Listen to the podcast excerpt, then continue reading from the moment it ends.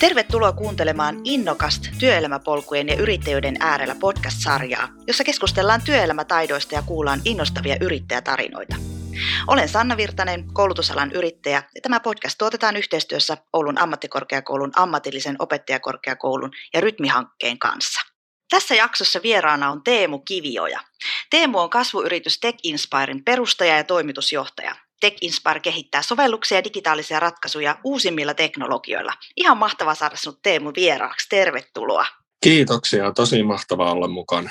Kerro vähän siitä sun omasta taustasta, eli mistä kaikki on saanut alkuunsa, mitä sä oot opiskellut ja millä tavalla se sun oma työura on edennyt? Joo, eli tota, opiskelu on tietotekniikan dippainssiksi ja sehän antoi semmoiset hyvät, hyvät niin taustat, tekniset taustat ja projektihallinnolliset kyvyt niin tähän työhön. Ja sitten toisen vuosikurssin aikana sain ensimmäisen työpaikan tuolta Nokialta ja aloittelin siellä siellä ihan tuota koodarina pääsuunnittelijana. Sitten elämä on vienyt siitä eteenpäin tiedolle tuotepäälliköksi, tuotepäällikköjen esimieheksi ja sitten myöskin kehityspäälliköksi. Ja Tech Inspire perustettiin neljä vuotta sitten ja mulla tuli semmoinen kipinä tähän yrittäjyyteen. Kuulostaa mahtavalta ja, ja moninaiselta polulta, joka on ilmeisesti ollut aika päämäärätietoinenkin. Tota, mistä se uskallus ja tahto yrittää sitten lopulta tuli? Joo, se tuli oikeastaan siitä, että mulla alkoi tuntumaan siltä, että alkaa olla kokemusta tarpeeksi toimialalta ja ohjelmistokehityksestä ja olin nähnyt sen putken oikeastaan sieltä asiakkaiden kanssa työskentelystä ja vaatimusten keruusta ihan sinne kehitykseen ja toisaalta loppupäähän tuotteistukseen ja hyötyjen kuvaamiseen ja ylläpitoon. Niin musta on nyt sitten mahtavaa, että Tekinspire on nyt neljä vuotta ollut, niin tässä saa niin tehdä ja kehittää omaa juttua omalla tavalla, samalla kasvattaa yritystä, niin se on älyttömän motivoiva ja siistiä kyllä tämä yrittäminen on semmoinen niin elämäntapa, että kun on ollut neljä vuotta yrittäjänä, niin ei tässä voisi enää kuvitella paluuta palkkatöihin. Että se on tietty vapaus tehdä asioita omalla tavalla silloin, kun haluaa, mutta sitten toisaalta on myös sitten vastuu nyt, kun yritys työllistää kymmenen henkilöä. Että välillä on kovaa työtä, mutta tosiaan pitää huolehtia siitä omasta jaksamisesta, ottaa omaa aikaa, lomaa, ihan samoin kuin palkkatöissä, ja sitten myöskin liikkua paljon ja pitää läheisistä huolta. Niin sillä tavalla tämä on tosi motivoivaa, kun saa tehdä omaa juttua omalla tyylillä, ja se on vielä vienyt yrityksen kasvuun, niin tämä on mukava juttu. Mm, ihan varmasti. Jos sä mietit vähän vielä sinne taustoja ja opiskeluaikoja, ehkä entisiä niitä työkokemuksia ennen yrittäjyyttä, niin minkälaisia taitoja sä koet oppineesi? Joo, eli mä oon tosiaan koulutukselta tietotekniikan dippainsi ja koulutuksen näkökulmasta niin sai hyvät tekniset valmiudet tähänkin rooliin. Että siellä tuli hyvin koulun penkillä projektihallintaa, suunnittelua varsinkin ja matematiikkaa ja vähän tuota tuotteistuspuolta myöskin koulussa. Ja koodasta tuli jonkun verran, mutta käytännössä monesti se paras oppi tulee sitten työelämästä. Että itsellä alkoi työt jo toisen vuosikurssin alkupuolella menin Nokian matkapuhelimille hommiin ja kyllä se käytännön oppi tulee sieltä, että siellä tehtiin sitten suunnittelua ja koodausta ja silloin näki oikeasti, että millä tavalla sitä koodausta kannattaa tehdä. Toki koulun penkiltä tulee hyvät evät sinne, mutta käytännössä se koodaamisen oppii sitten tekemällä oikeita asioita. Eli mun mielestä kaikille opiskelijoille vinkki siihen, että nämä harjoittelujaksot ja työssä oppiminen on mun mielestä tosi tärkeitä juttuja ja niiden merkitys korostuu nykypäivänä. Ja muita taitoja, niin varmaan semmoiset sosiaaliset taidot on tärkeitä, että enää koodaaminenkaan ei ole semmoista soloilua, niin kuin se joskus vuosituhannen vaihteessa oli, että se vaatii paljon yhteistyötä ja yhteistyötä asiakkaan kanssa ja eri roolien kanssa, softa-arkkitehin, käyttöliittymäsuunnittelijan ja liiketoimintajohdon kanssa. Ja tämä on ollut itselle semmoinen oppimispolku, että mä oon ollut kuitenkin semmoinen semi-introvertti-tyyppinen ihminen, niin mä oon tässä polun aikana kehittynyt ekstrovertiksi ja nykyään ei jännitä erilaisia tilanteita, että on vetänyt 700 hengelle livenä tilaisuutta ja osallistunut erilaisiin webinaareihin ja niin kuin tähänkin podcastiin. Kuulostaa oikein mielenkiintoiselta ja se on sun oma alahan on vahvasti täällä digitaalisuuden ja teknologian puolella. Miten sä itse seuraat tätä muuttuvaa alaa? Se on oikeastaan semmoinen, että tämä ala muuttuu jatkuvasti ja tulee uusia teknologioita ja uusia tapoja käyttää esimerkiksi laitteita on tullut nykyään viime vuosina esimerkiksi virtuaalitodellisuusratkaisut ja lisätyn todellisuuden ratkaisut ja ääniohjaus on sellainen, mikä on uudistunut tosi paljon. Ja tämä ala on tosiaan sellainen, että tätä pitää seurata ja oppia koko ajan uusia teknologioita ja niiden, niiden mahdollisuuksia. Ja miten itse teen toimitusjohtajana tätä hommaa, niin mä seuraan alan lehdistöjä, lehtiä, sähköisiä lehtiä ja fyysisiä lehtiä, somekanavia tosi paljon. LinkedInissä on tosi aktiivinen ja sieltä seuraan myös trendejä. Tietenkin on lisäksi paljon erilaisia webinaaria ja koulutuksia, mitä, mitä sitten kuuntelee ja myöskin podcasteja niin kuin tämä. Just näin. No Tech Inspire tunnetaan vahvasta asiakastyytyväisyydestä. Miten se tehdään ja miten erottautua kilpailukykyisenä? Tässä on oikeastaan se, että me toimitaan aidosti lähellä asiakasta ja tähän perustuu nämä meidän hyvät luvut, että meillä, meillä tuota 95 prosenttia tällä hetkellä meidän asiakkaista suosittelee meidän palveluita ja se on tosi, tosi hyvä luku ja tätä sitä hyödynnetään myös kaikessa, kaikessa tuota markkinoinnissa ja nettisivuilla ja myyntitilanteesta lähtien. Ja mitä se aidosti näkyy, että toimitaan aidosti asiakasta lähellä, niin on, on muun muassa se, että asiakas saa pääsyn suoraan meidän toiminnanohjausjärjestelmään ja pääsee sieltä näkemään tuotekehityksen tehtävät, tekijät, työmääräarviot ja myöskin toteutuneet tunnit.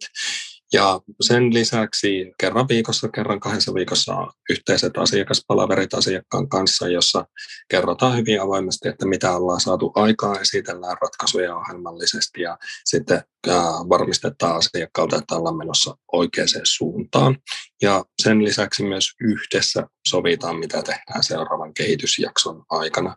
Eli tämmöisiä hyvin, hyvin tiiviitä viikon kahden sprinttejä, kehityssyklejä, joilla mennään eteenpäin. Ja asiakas on koko ajan kartalla, että missä ollaan menossa ja mitä tapahtuu seuraavaksi. Niin ei tule yllätyksiä missään vaiheessa niin kuin sisällöllisesti eikä kustannuksien kannalta. Yrittäjyyttä on hyvin monenlaista ja jos mä niin kuuntelen tässä jo vähän luettelitkin, minkälaisia työtehtäviä sun yrittäjyyteen kuuluu, mutta onko jotain muuta tai minkälainen on sun tyypillinen työpäiväsi? Joo, siihen liittyy aika paljon asiakasyhteistyötä ja yhteydenpitoa asiakkaan suuntaan. Ja mun mielestä niin kuin yrittäjänä ne tärkeimmät asiat on niin kuin luottamus ja verkostot. Ja nämä asiat on niin kuin semmoinen, semmoinen, mitä itse rakennettaisiin sinne asiakkaan suuntaan koko ajan. Ja verkostojen kautta sitten tulee myöskin uusia asiakkaita. Että meillä ei esimerkiksi semmoista kylmäsoittelua tehdä ollenkaan, vaan meidän asiakkaat tulee meidän aikaisempien tai nykyisten asiakkaiden suositusten kautta tai sitten ihan tuolta somenäkyvyyden kautta. Ja tyypilliseen työpäivään kuuluu ihan pikku ripaus hallintoa, niin kuin esimerkiksi laskujen lähettämistä, laskujen maksamistakin myös osittain. Ja sitten kuuluu asiakasyhteistyötä ja innovointia. Mä näen itseni ehkä enemmän semmoiseksi innovaattoriksi, joka miettii aina uusia ratkaisuja ja uusia käyttötapoja ja yhdessä asiakkaan kanssa yleensä tätä työtä tehdään. No näin se varmasti onkin. Sulla tuo verkostoituminen on selkeästi hyppysissä, niin onko sulla antaa jotain vinkkejä, miten konkreettisesti tehdä sitä verkostoitumista? Mitä se verkostoituminen itse asiassa oikeastaan tarkoittaa? Verkostoitumista on sekä fyysistä, tietenkin vähän rajoittuneempaa näin korona-aikaan, mutta erilaiset tapahtumat, messut, erilaiset yhteisölliset tapahtumat, niin näihin kannattaa osallistua ja kannattaa verkostoitua avoimesti. Itse käytän aktiivisimmin LinkedInia ja siellä verkostoidun avoimesti ainakin kaikkien suomalaisten kanssa ja yhteistyökumppaneiden ja asiakkaiden kanssa. Yleensä verkostun siellä ja tota, verkostoituminen antaa ihan mahdottomasti ää, mahdollisuuksia. Että sä voit sieltä sun oman verkoston kautta löytää tulevan asiakkaan, tulevan työntekijän tai vaikka yhtiökumppanin tai sitten yhteistyökumppani. Ja näitä kaikkia on käynyt meille, että meillä on tullut työntekijöitä useita verkostojen kautta ja sitten asiakkaita totta kai luonnollisesti.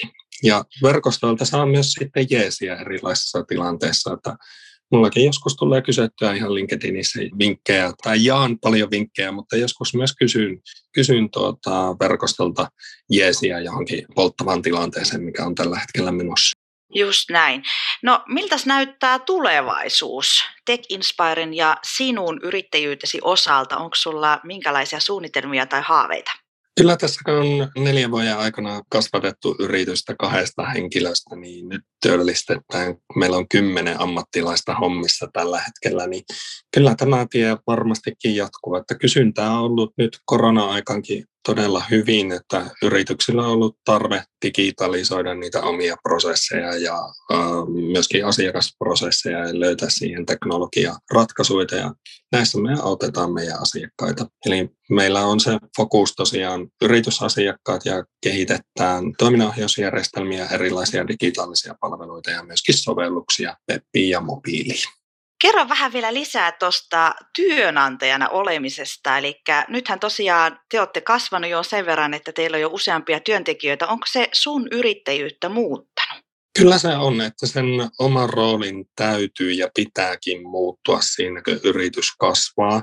Että alkuvaiheessa sitä oli oikeastaan kaikessa toiminnassa mukana, että hoiti markkinointia, asiakashankintaa, asiakassuhteita, veti projekteja, innovoi, suunnitteli, teki käyttöliittymäsuunnittelua myös. Että nyt meillä on mua paremmat ammattilaiset esimerkiksi käyttöliittymäsuunnitteluun ja sitten on myöskin graafikko aloittanut talossa. Että se oma rooli rooli pikkusen muuttuu ja mulla on nykyään enemmän sitten aikaa tuommoiseen strategiseen suunnitteluun ja miettiä sitä yrityksen tulevaisuutta. Ja sitä on, onkin tarkoitus kasvattaa tässä tulevien vuosien aikana, niin kuin mainitsin kuulostaa hyvältä.